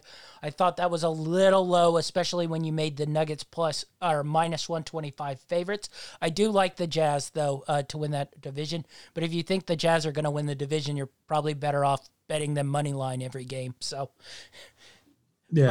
I, I, sorry. Go ahead. well, I was going to say the value in the Blazers at plus 375 is uh, pretty nice. Uh, it will be hard for to convince me that they can hop both the Jazz and the Nuggets, but uh, I, I mean, I think they'll definitely be in the mix there. Yeah, I could see where you're coming from with that. I, like I said, I wasn't 100% sold, and you have a, a really uh, good way of kind of selling me on certain teams. You've done it in other sports and uh, with some teams that I wasn't too fond of. But yeah, I, I like hearing your input. I, I think that it, what you're saying makes a lot of sense to me. Yeah. Okay. We'll move on to the Pacific Division. Lakers minus 125, Clippers plus 120, Warriors plus 1800, Suns plus 2000, Kings plus 15,000. Where are you going with this? Uh, Lakers, Clippers, easily the two favorites. I didn't like the value on either of those, but uh, I don't really like any of the other three teams in that division too much. Well, I'll tell you what I think. I, I, obviously, I want the Lakers to win, being an, a Laker fan. But if we're going off of uh, value and risk, I, I think that you know the Warriors are pretty sneaky. I think that they're uh, they have the potential to to play well enough this season to take it. A lot of it's going to depend, obviously, on how the uh, the top teams do there. But I, I kind of like the Warriors to be a sneaky one. Yeah. Uh, I wrote down the Suns at plus 2,000. I, I don't know if I could truly convince myself that that's good, but uh, they do have Ayton, Booker, Paul, Uh, Saric, you know, they have some players, uh, Bridges, that can all play. Uh, uh, they aren't quite at the Lakers, Clippers, or even Warriors level, I think. But, uh, you know, LeBron turns old. Uh, the Lake Clippers hate each other. Uh, Steph Curry gets hurt. Uh, that would take a lot to sort of sync up into one season, but I guess if all that happens, then the Suns might be uh, okay. I'm shaking my head because uh, so far, I've the, as far as the West is concerned, I've picked a lot of uh, Warrior players to kind of really make an impact this season, and that's what you come out with. Uh, LeBron gets old, the Clippers hate each other, and Curry gets hurt. Really? Oh, come on, man. Uh, I think that they provide pretty good value, and I think that they have a, a decent enough shot to to win the division. So I kind of like the Warriors. Yeah, uh, I I I like the Warriors too. I think that's pretty good. We'll move to the Southeast Division. Heat minus 300, Hawks plus 500, Wizards plus 900, Magic plus 1600, Hornets plus 3300. Uh, Heat are pretty heavily favorites in a pretty weak division. Uh, I you probably can guess where I'm going with this since I've pretty much been on every player for the awards segment. But uh, where are you sitting in the Southeast? I know that there's not a lot of value there. Um, I can see why everybody's jumping on the Heat bandwagon. I we talked about it a little bit. Uh, how they put on a pretty good run last season and they've got a lot of the same players back and they've improved a little bit. But I kind of like the Wizards. I think that you know, what's what's it at now? It's at 900, and uh, Yeah. that's where I went too. Yeah, with 900, I mean, I think it provides you know really good value for you know the potential of them actually winning that division. Like you said, they've had some really good additions, and they have the potential to be a really solid team this season. So the Heat, you know, they they had a really cohesive unit last season, and to me, a lot of that play seemed uh, seemed to be based off the players really gelling together, the coaching staff really gelling together, and those things can change, you know, from season to season, uh, especially with additions and subtractions. So, could I see the Wizards possibly taking this division? Yeah, I could see it. I mean, I don't think it's that you know far gone of a conclusion. That so I, I like it at, at what the value it has. I, I really like the Wizards. Yeah, uh, I was just gonna say uh, it shocked me to look at this. Hawks and are plus 500, Wizards are plus 900. Looking at those rosters, do you think the Hawks are better than the Wizards? I don't think see uh, I don't think they are, but this is just my opinion. Uh, obviously, there's people that do this full time and they're much better at it than I am. Uh, but just on paper, I don't see it. Um, obviously, the game's not played on paper, but I think that I think that the Wizards have a really good chance of being a sneaky, uh, you know, up and coming team. Uh, that, like I said, if things go right, they definitely have the potential to win the division. Yeah, I, I agree. I, I was thinking Hawks more around magic level as they're fighting to get into that eight spot. I I think the Wizards will be in there pretty easy around a six or five. Yeah, I, I definitely I could see that happening, and um, that's why, to me, I think they provide the best value with the most safety. Yeah, uh, we'll move on. Mavericks minus 185, Rockets plus 425, Pelicans plus 500, Grizzlies plus 1400, Spurs plus 2500. Uh, I highlighted the Spurs just because I needed somebody to highlight uh, because I think the Mavericks are running away with this puppy. Yeah, I mean, do you think that's the case even if Harden stays in Houston? Yeah, I think they're. I think the Mavericks are just better than Houston right now. I, I guess maybe if Wall's healthy, that might level things off, but I'm not hundred percent sold on that. And I don't even know where Harden's head at. I think the Mavericks roll, and actually at minus 185, where you're looking at like the Heat at minus 300, uh, you know, the Bucks at minus 2500. I think there's halfway decent value in the Mavericks uh, at minus 185. Uh, the only thing uh, I say about the Spurs is at plus 2500. You never know, and I certainly wouldn't ever make them last in division in a division that has the Pelicans and the Grizzlies. Yeah, I mean, when you put it like that, uh, you compare to the Heat. I think the value is there if you wanted to, you know, kind of go on the safer side. Um, but I agree with you as far as Houston's concerned. I think that there's just too much conflict, regardless of who stays and who goes. I think that uh, because the the lines were drawn the, on the sand, I think that there's the chemistry is just going to be off, uh, and I don't feel safe about them, even even at you know a little bit of value that they have. Um, if I had to pick one, I, I don't like any of them, but if I had to pick one, I'd probably go with the uh, the the underdog of the Spurs because of Popovich. That's Yeah. pretty much it. That's pretty much where I was. I was like, I think they probably are better than two of these teams. Uh, they aren't better than the Mavericks, and who knows with the Rockets? The Rockets could be the worst team in the division by freaking March. So, no telling. Uh, we'll move on to our conference champions. Uh, I'll just read off the ones who are contenders. I, I won't drop down into the bottom tier. Granted, the West, that's pretty much every team, but uh, Lakers at plus 130, Clippers at plus 360, Nuggets at plus 1,000, Mavericks at plus 1,400, Warriors at 1,400, Suns at 2,200, Blazers at 2,200, Jazz at 2,200. I don't put the Rockets or Pelicans in there. I'm cutting it off at the Jazz. Where are you going conference wise? Uh, why don't you give me your overall pick and then uh, what you think is good value? Uh, I mean, for overall, obviously, I'm, I I have to go with my team and the favorite to pretty much win. It's the Lakers. Um, do I think they provide value? I think for being the consensus favorite, they provide decent value. Uh, but if I had to go again, I'm I'm, I'm kind of on a little uh, you know bandwagon thing here. Uh, the Golden State, I think, provides really good value at uh, what, what's sitting at right now. I think it was uh, Golden State is 1,400. Yeah, so I mean, it's gotten even better from since the last time I looked at it. Uh, like I said, I think this team's gonna be much improved. Um, maybe you know not as good as I thought they would have been if they would have been completely 100 percent healthy. But I still think that the the additions that they made uh, were enough to get them get get them high enough to make an impact. And I think that they have a shot.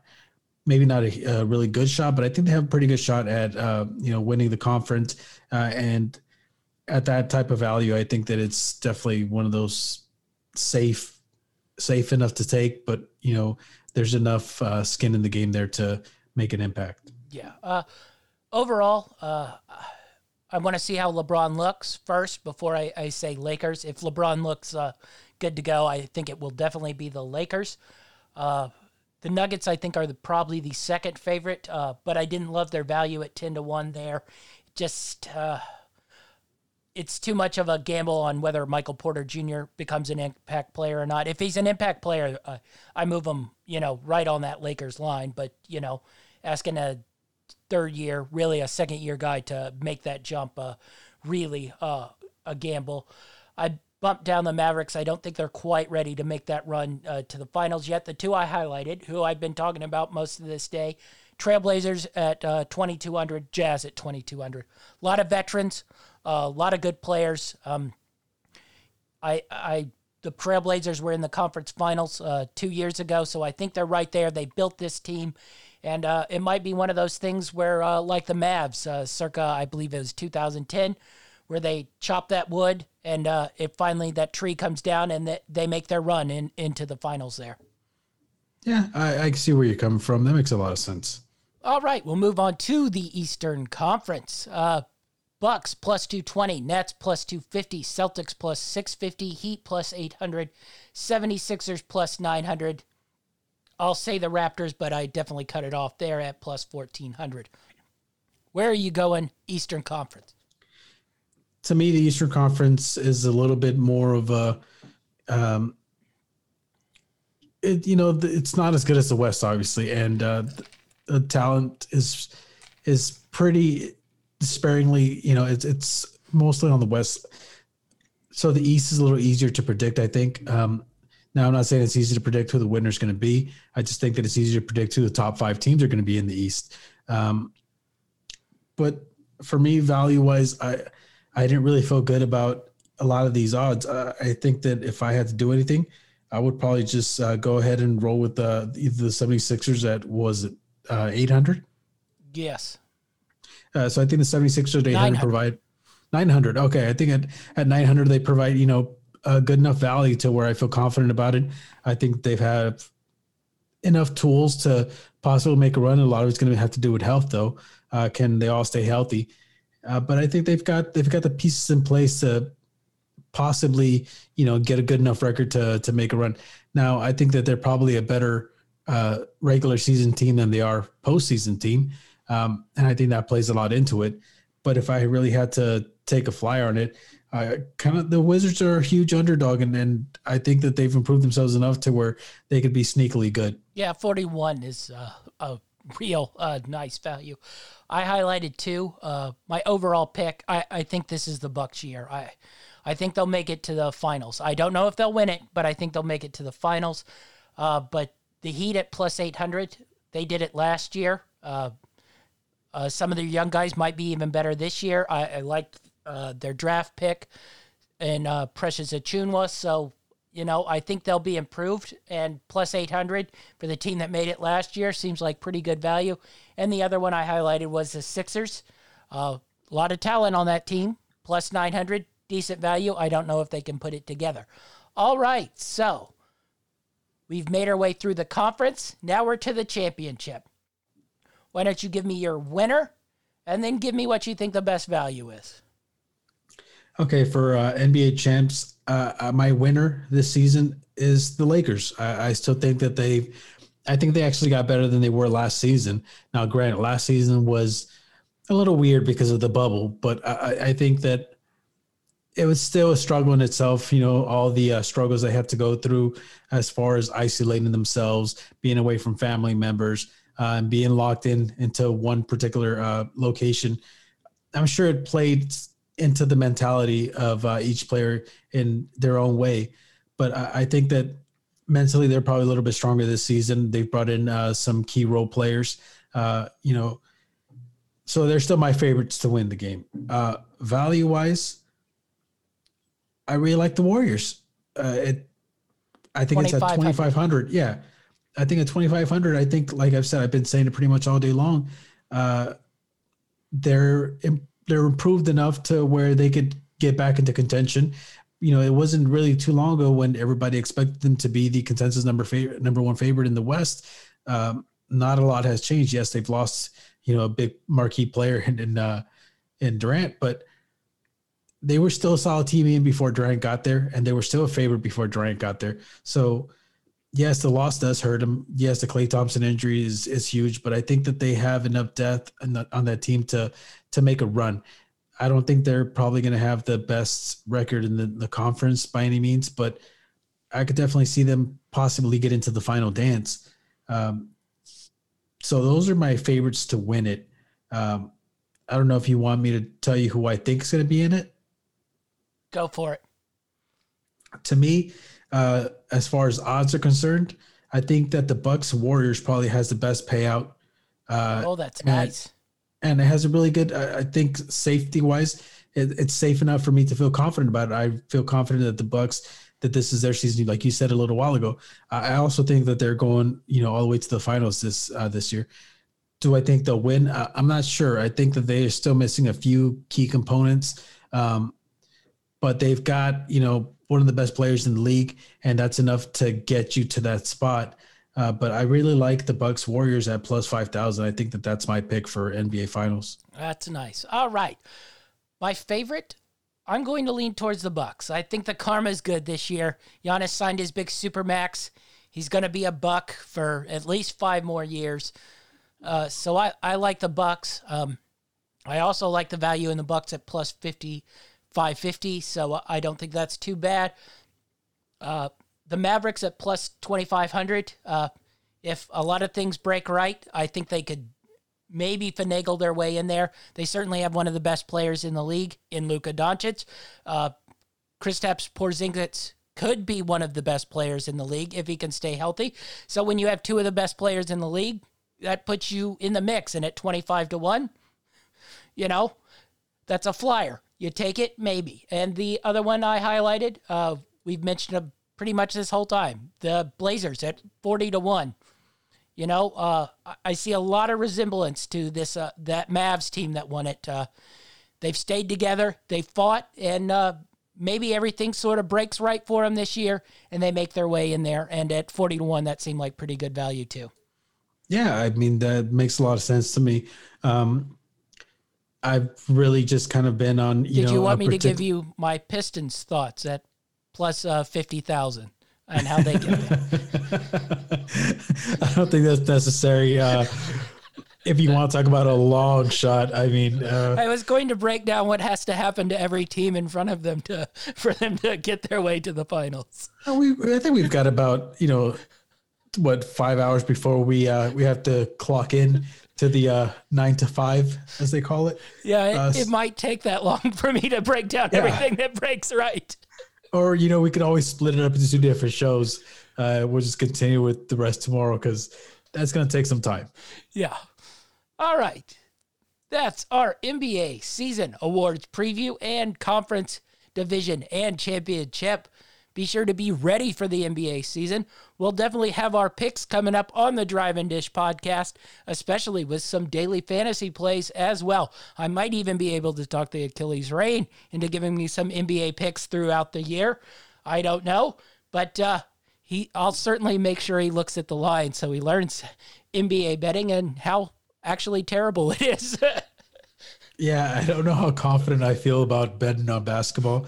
Uh, I've been obviously uh, more of a football guy, but you know, this season has been really weird, especially with the whole COVID thing. So I definitely feel my betting hand uh, a little itchy here. So we might have to jump on some of that action. Show, where can we find you, Achilles? Uh, you can find me on Twitter at TD Achilles. You can find me on Instagram at also TD Achilles. All right, we're going to join Rita Cinema and review the movie Tenet. Exciting, our first actual full length feature movie release. Granted, it was streamed, but uh, technically speaking, this was going to be a theater movie and uh, didn't, it made it to theaters, but didn't quite make it to theaters. I think this was also our first blockbuster that we're. I mean, it was supposed to be a blockbuster movie that we're reviewing. Well, I didn't quite get it, but I was entertained. So, what did you make of Tenet? Okay, well, you're going to find I have very similar thoughts. This is our 10th movie review segment of Know It All, and this Christopher Nolan film is about the hardest one for me to review so far because, frankly, I can't quite figure out what it's about. That's bad. And yet, I was on the edge of my seat through most of it, which, of course, is good. Um, there are many complex themes and complicated scenes, and I think you spend most of your time um, on first trying to figure it out and try to figure out what's going on and then follow it. And, you know, I'll talk a little bit more about this later, but it does tend to take away from your enjoyment sometimes. There's no question that this is the kind of film you need to watch more than once. Uh, I, I couldn't possibly have gotten everything in one uh, showing. However, I'm sorry to say that I'm going to coast with what I've got. I've watched it once and save my two and a half hours of my life for something else. Um, I can uh, uh, convey kind of the basic plot of the film unless you want to interject something else at this point. No, go for it. Okay. Uh, John David Washington plays the lead as the protagonist, and basically that's all we know him as. That's his, the protagonist, and he is basically he's hired by an. Or, uh, I, I'm not even sure who hires him, but he's basically charged with Himself, probably. Yes, well, we don't know. It's all a con- that's pa- part of it. It's all this big loop that we find a little uh, more by the end, but you're still questioning what the heck's going on. But he's basically charged with saving the world from a catastrophe of some horrible dimension, but neither he nor the viewer really know what that is. We just know it's horrible. Uh, he's joined by Neil, played by Robert Pattinson, and we really don't know much about him either. And frankly, it's kind of hard to know who the good guys are in this film. And and I'm as I watched it, I wasn't sure there were any good guys. I started thinking maybe they're all bad guys. Um, the protagonist, after he gets the assignment, he, he's instructed to visit with this scientist, and he finds out that time inversion is the key to what this really bad Russian guy, Andre, uh, played by Kenneth Branagh, is perpetrating. Um, so this time inversion means that, for example, I mean, this is just a very simple example I'm giving you. Uh, bullets can kind of fly backwards in time. People and objects can be inverted so that everything that they're doing is running backwards in time or forwards in time, and it can all happen in the same scene of a movie. And in fact, it does. In some of the scenes, you you see you see actions and people and and um, uh, going backwards in time, and some of it moving forwards in time. And it's all the interaction of these this time inversion. And um, ooh, uh, believe me, it's it's even much more complex than that. But that's about the most precise description I can give you in in um, a short time. Um, also interweaved into this, of course, is that you have this nine piece or nine part algorithm, which is a weapon that is scattered across time and place. And if the pieces are put together, it will basically end the world. Now, this Russian Andre is working with others to pull all these nine pieces together of the algorithm. Um, and just as a sidelight, he is dying of a terminal intra- illness and is determined to take the w- world with him when he dies. So he's trying to bring about the end of the world. Um, I believe, if I got it correctly, too, he's working with people in the future to do this because, you know, that's the whole idea in this is that they think they can reverse uh, entropy uh, on Earth and climate change and things like that if they go back and and destroy uh, Earth. Although I don't quite get that either. And there is that. Oh, I've forgotten what it's called, but the the grand grandfather. Um, well, there's a word they call it in, in the movie anyway, where if you go back, you know, if you go back and kill your grandfather, does that mean that you don't exist uh, in the future? And that's kind of what this is uh, all all entwined with. So then we also have Andre's wife and son that are part of the plot, and and I won't go into detail there, but she and the protagonist and Neil, along with a lot of other very tough and mean combat troops, are set to battle it out for control of the nine pieces of the algorithm. Um, now, I will tell you that that's the basic plot. Uh, this is a drop in the bucket in terms of the plot or the story, and you also have such con- concepts as temporal style or steel and temporal pincer movement. And all of that has to do with moving in and out of going backwards and forwards in time. And even the word Tenet has a very important aspect that relates to the drama that i'm not sure um, I really can't explain very well, and it, so it's going to left left uh, be left unexplained in my part of the review. But um, yeah, because if I go in detail on all these other things, uh, this review would last as long as the movie. I think. So maybe I don't. You have some other Well, points uh, to add about the story. You know. Story wise, I think you pretty much hit it. It's it's a complex, complicated story, and I actually think uh, you aren't totally supposed to understand it. That's the sort of the point of it. You're supposed to be trying to figure it out as it goes because actually the characters who are currently in the present time are trying to figure out as it goes too. Uh, you know, current John David Washington's character, the protagonist, doesn't quite understand it. He really doesn't understand it, even in the uh, closing scene where they're about to go on the battlefield, and Right. you know he's like, "I want to be with the red," and you know he, the other guy says, "No, you don't understand. You have to be here and here and Yeah. here," and so it's supposed to be complex where you don't understand or know what's going on because really i don't think anyone who isn't from the future quite understands what's totally going on either. So i think that's sort of a part of the story uh, line that it is. It's going to be complex where you don't know what's going on they don't know what's you going on. You can't wrap your mind around it because you're not supposed to. I yes, I do get that, and um, and some people watching the movie will like that, and some people won't. you know, and I'll um, basically I'm in the won't category, but I'll I'll touch on that a little more later. Um, here are some of my overall thoughts, basically on the film. I I thought the cast was adequate. All were very good, and and they convincingly carried out what is a very difficult story and and the action sequences. Um, I do think it is without a doubt uh, a masterpiece of filmmaking. Um, I'll give Christopher Nolan, you know, uh, gold stars there. Uh, the craft craftsmanship, I, I think you can use that word, uh, um, is magnificent, and basically, it's what makes the movie. It's the star of the show, so to speak. Um, you find yourself watching some of these incredible action fi- scenes in this film and thinking, or at least I did, and thinking, how in the world did they ever put this together from idea to finished film? I think it must have taken, I don't know how long they worked on this film, but it must have taken a very long time. It's really um, the sound, the music, the cinematography, the editing, the way it all comes together is just beyond impressive. I, I, I mean, it just makes the movie, and it is what keeps you engaged. Um, I, I don't know if I've ever experienced anything quite like it in terms of watching scenes where you have things moving backwards and things moving forwards in time, and you're trying to put it all to, together in your mind, but just to watch the incredible skill it took, or think about the incredible skill it took to put uh, that movie to together.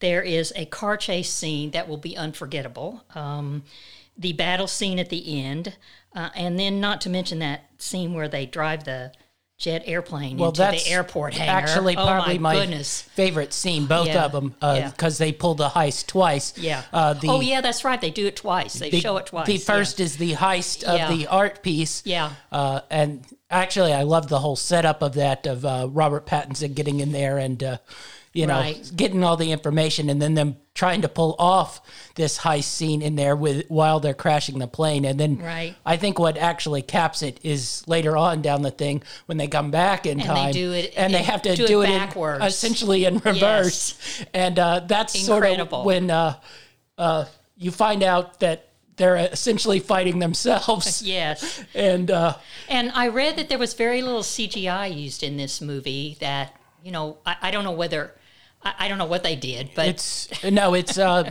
a lot of old school uh, filmmaking. That's Nolan is Oh, wow. not a huge CGI guy. He will set up and. You know, that's why the plane looked so real going into the building because it probably was a real plane being think- driven into the. yeah, when you see these scenes, you understand why it cost a whole whole lot of money to make this film. Cost two hundred million dollars to make this film, not Anyway, counting what and- uh, advertising went into it. But uh, also that car chase scene, I thought Un- was unbelievable, just it? ridiculous Yeah. going uh, and in forward and reverse, and, right. also they retold. they that- redo that one too? Yes, Then they yeah. retold it Yeah. coming backwards from Right. the. right. Uh, I guess it would be the future's point of view coming into the past instead of the past going into the future. This is not like Blues Brothers car scene case. This is like no, really, it's a, an incredible scene, uh, two scenes uh, that I don't think you've seen anything in film like no. it. And uh, the uh, the last the battle scene was just uh, that too, executed to a, a flawless precision, where you got the past and, and the, future, coming together. Yeah, coming together, and the Although- buildings being destroyed and then, and, coming repaired. back. Yeah, although I had a horrible time following Well- that because I was like, "What is is happening here?" Well, once you get into the pit, and Robert Pattinson has gone back in time and forward in time a, a handful of times, it it becomes hard to keep up with what Well, you sort of don't care at that point. You just want to know what's going to happen in the end.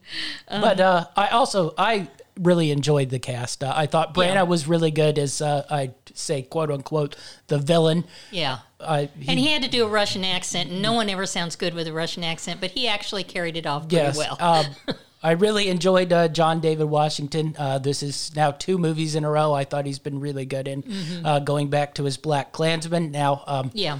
he certainly has the benefit of getting to work with Spike Lee and Christopher Nolan essentially on his first two movies. yeah, which that doesn't you know? That's always Yeah. nice to get to work with really genius filmmakers.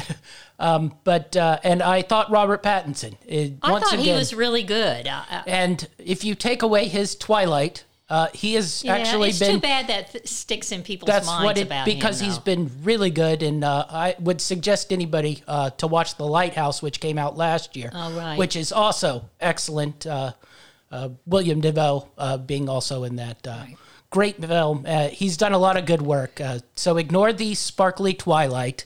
Get that out of your head. Yeah. He's actually he's very good in yes, this. Yes, he's great in this. and you know what? He partners really well with John, uh, the uh, protagonist, the Neil character and the protagonist character. I think they work together well Yes, because they're very they- different yes, kind of styles. yeah. very different The, styles. the other thing I meant, I was going to mention too is there is just a lightning pace throughout yes, this. that's the I thing. it's boom, a boom, boom. long movie, but Yeah, the scenes but it- yeah, uh, come and go in short, you know, burst of action, and then uh, as they're setting and up moves along. Next know. action sequence. It's it's just hard to understand at some time at Yeah. points, and that to me slowed it down in my mind because I was trying to figure things Yeah, out. Yeah, you're trying to But think I will through it. say it's it's really too bad. Uh, you know, it's just one of those things. Well, that's It what is I was what it going is, but to it's say. too bad that we had to watch it on our TVs, Yes. even if we have This big screen is- TVs, as opposed to seeing it in a movie theater. this is Nolan always uh, should be viewed in the movie theater. It's just a you know sad case of what it is for 2020 and bad timing, and it's one of those things where we had to watch it. It was still excellent, but uh, I maybe uh, in a year or two they'll re-release it in the theater and we'll get a chance to view it there. But I uh, don't know if I could sit. I, uh, may give me a year. I can sit through. well, that's what. It, but the other thing, I thought this was sort of a brainchild uh, that combined a couple of Nolan movies in there. Mm, yeah, Uh, his first big one. Yeah. Memento, Oh, Memento. Yeah. and then a little Inception and a little Interstellar, Mm, all mm-hmm. sort of weaved into one sort of action movie. Weirdo movie. Weirdo movie. uh, so, and the other thing, uh, I'm going to butcher his name, but the uh, cinematographer. oh yeah. Hoyt Van oh, oh, Hoyten yeah, Emma. Yeah. Uh, he, if he doesn't get an Academy Award, something's Yes, going to be uh, wrong. Swedish man, but uh, Wow. I can't pronounce the name. But uh, he's worked with Nolan a couple times, but this was uh, extremely. Uh, No one will top that. Yeah. I, I mean, really, if someone tops this someday, I'll be shocked. yeah. uh, But uh, go ahead. well, I just uh, unbelievable work uh, the way he set Yeah. this whole movie up uh, visually, and uh, And the way they worked the music in, actually, I thought well, that's was the other thing. I've was, seen. I, I read some criticism of that, but actually, I thought the music made it m- better, and it, and it didn't overtake the film. It wasn't like the music was hitting you over the head. It just the way they did it at certain periods of time. It. I mean, the, certain kinds of music would come in when they were doing certain things, and it helped explain the scene almost. By Well, the, that's what I wanted to. I thought the sound and music were great. It got some hammering, but I think that's just because it might have been more a main part of the film than the actual dialogue. but that's okay. Uh, that's how movies started. Uh, silent films backed with music tracks, that, you know, and uh, oh, I don't know about. and Nolan's always been more of a, a sound and music guy. Uh, if you want to go watch Dunkirk, there's Yes, very right. little dialogue through Right. that whole movie, uh, and Well, it's that all was visually. It's all visual and Right. sound, Yeah, uh, you know, right, and. That one's uh, this one has a little bit more dialogue in, sandwiched in between, but uh, Yeah, because they're trying to explain the Yes. concepts. but uh, you. I thought it was just great uh, sound and uh, music uh, backing track on there that really put you sort of in the film. They're trying to explain temporal pincer movement. Yes, anyway, with all this said, uh, I'm afraid the production aspects just can't uh, overtake my lack of understanding uh, and kind of buy-in to this story. I, it just was this the film overall. I mean, take out the really astounding spectacle that you're watching. It just was not to my liking. I really can't appreciate what went into it, but I can't really say I liked the film. And I'm, I'm gonna um, one of the the lines from the movie when the scientist uh, is explaining this time inversion to the protagonist is, "Don't try to understand it, just feel it."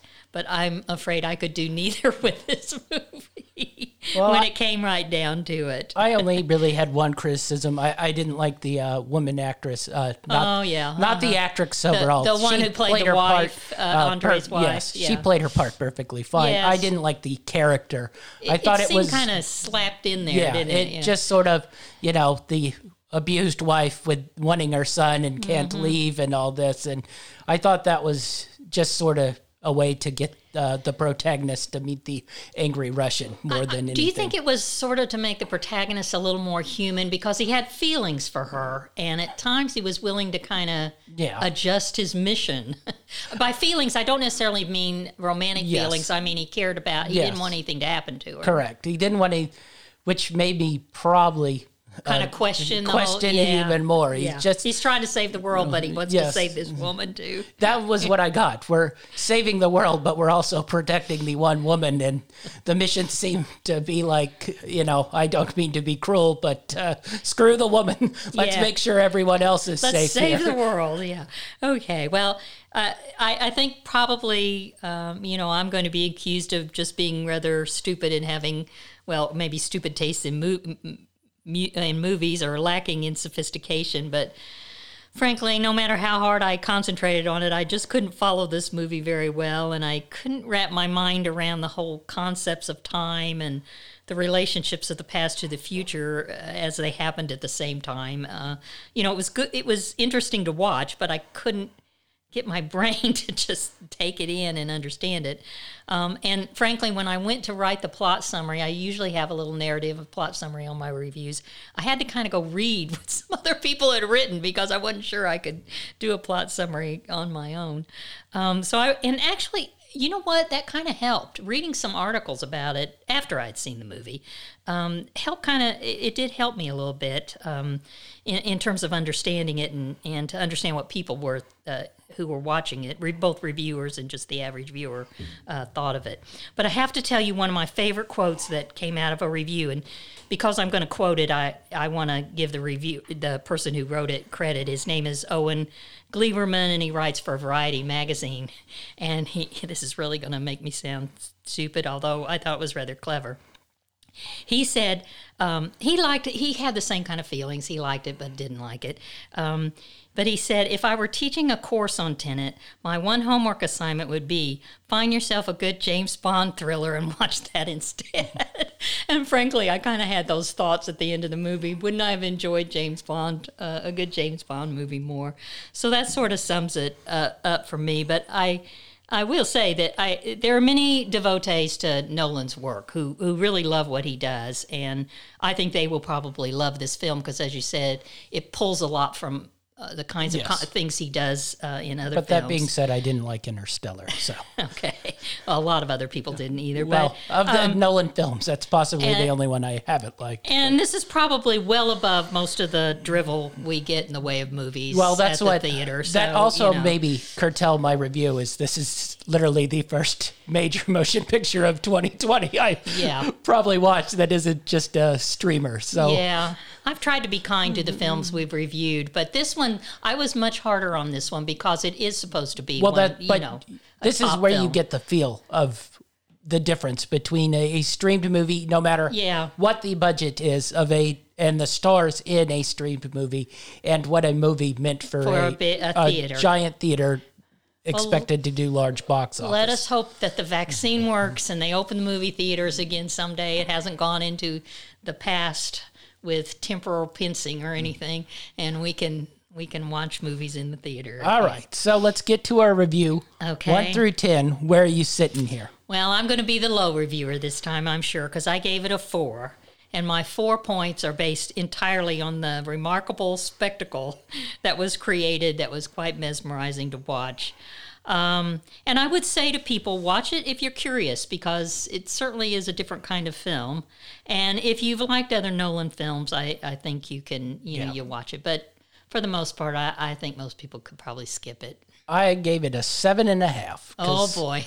I thought it was really entertaining. Yeah. I, I liked the flow of the film, and uh, the other thing is, I think it's rewatchable. I'll be, Mm-hmm. I will probably watch this a couple more times to try to pick up little nuances and uh, little small things that give you more and more uh, to the story. Nolan likes to sit those in there, and the more you watch it, the more you can pick up things.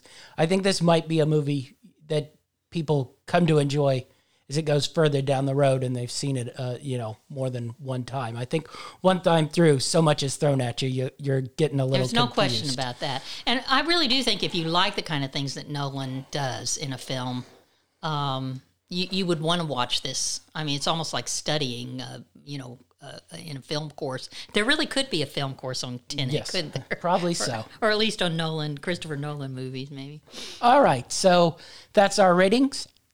Next week we get another big motion picture. Another picture. blockbuster. Wonder a different Wo- kind of blockbuster. Yes, Wonder Woman 1984. Uh, that should be an exciting one. And then after that, I think we're going to do Ma Rainey's uh, Black Bottom. So uh, those two are coming up, and that's our show. Be sure to join us next week for Wonder Woman 1984. All right. Be sure to follow us on greenlightnetwork.org for all our podcasts. Achilles Rain will be joining us for the NFL Football Time podcast review show. I'm not sure he's going to be in a great mood, uh, but I think he's going to show up nonetheless. Uh, it might be a bitter Achilles Rain, though. Much more bitter than he was on the NBA show. All right. Thanks for Achilles Rain for joining us, and we're out.